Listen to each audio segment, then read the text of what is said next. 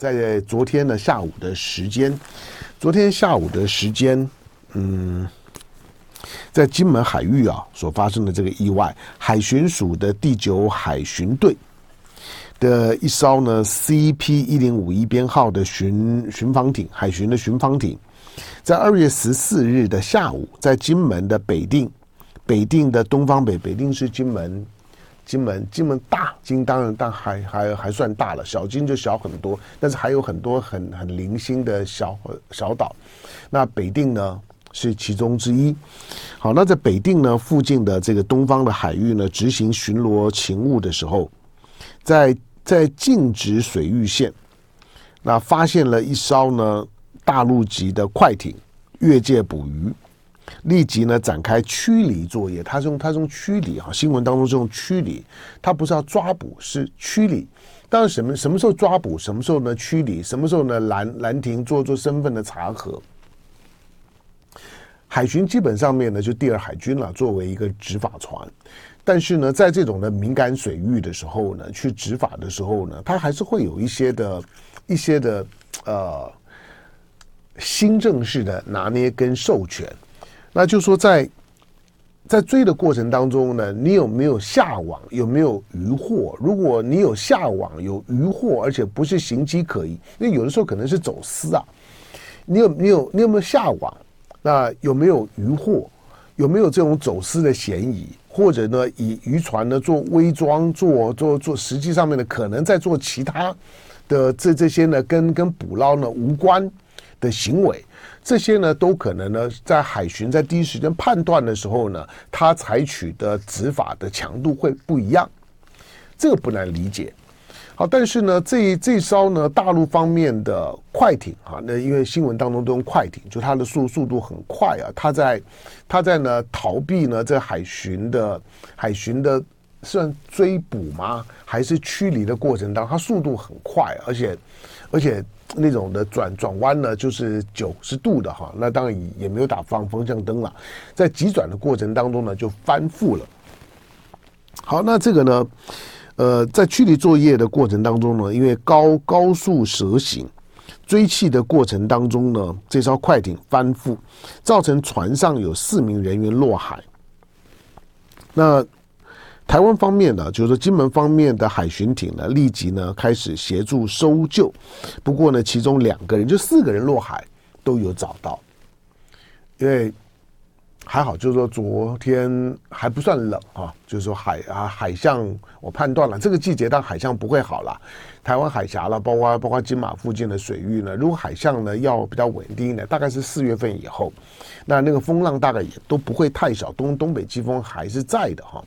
但是四个人都有救起来，可是救起来之后呢，那两个人呢在送医呢，送医过程当中抢救呢就不治。另外呢，有两位的生还者带回到金门的海巡队呢侦讯。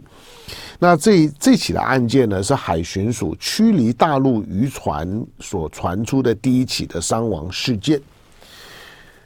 好，那因为救起来有有两个人嘛，那两个人在讯问的过程那当中呢。发现他们不，他们不会讲闽闽南语。那那不会讲闽南语，会不会讲福州话？因为闽闽北哈，闽江的北部呢，闽闽北是讲福福州话的，所以金门呢跟马祖这两个地方的语言呢，就方言系统呢是不一样的。金门呢是讲闽南话，所以所以像董董志生呢讲他的家家乡话，我听得懂，因为我在我在台湾呢土生土长啊。呃，闽闽南话哈，台湾的这所谓的闽南语呢，我是听得懂的哈，所以那个腔调有一点点不一样。但闽北话呢，福在在马祖地区、福州地区的朋友，虽然我也我也认识不少，很多呢是是从就从小到到大的哥们，可是呢，他们的他们的那个就是说呢，闽北的闽闽北话呢，我就听不懂了。好，但是这这两位呢，就是说落海了之后被救起来的大陆的渔民啊。我们就讲渔民好了，他不会讲闽南话，也不会闽北话，听腔调。新闻当中我看了，听腔调，那他们是一位呢是从贵州来的，一位是从四川来的，那可能是到这个地方呢打工的，有可能。啊，现在呢沿沿近海的渔业呢，其实都有点辛苦，所以很多人可能也不上船了哈。那跟那那就是就是打工仔，就像台湾的渔船上面、啊，台湾的渔船呢远洋的等等出海的时候，你会发现呢，船上大概除了除了船船船长啊、轮呃轮机长啊这种的这大副之外啊。船大一点，大概是这些编制都有。除了这些重要的这些干部之外呢，其他的其他的这些呢，作业的渔民，绝大部分呢都都不是台台湾人，都不是呢中国人。在早期的时候呢，还有许多呢许多大陆的就渔民呢，在台湾的渔船上面呢工作。所以每次呢，海上呢如果发生一些呢紧急危难事件的时候呢。一船呢，反正呢，如果救上来了之后呢，你都发现呢，台湾呢就剩剩剩干部，其他的呢，大概呢，呃，可能有三三分之一或者更多，可能是大陆籍，其他的呢，可能是东南亚、越南啊、印尼啊等等等等。总之，现在一条渔船上面呢，经常呢都是杂牌军。那这条这条的快艇呢，人不多哈，四个人，所以呢，很多呢，那基本上都是大陆朋友。可是，连福建当地在海上作业的嘛，你你知道，就是说你有有没有靠海呢？有没有守守？水水性呢差别很大，可是呢，你说如果你是从四川呢、从贵州这些地方来，那你对于呢海上的这些水性呢不熟悉，这可以理解。当然，另外呢，另外现在呢遇遇难的这两位呢，他们到底是怎么背景，我不晓得。不过看起来呢，落水了之后，在水水性上面来讲呢，并不是太好。不过，当这些事件发生了之后啊，那昨天呢，大陆的国台办的反应呢是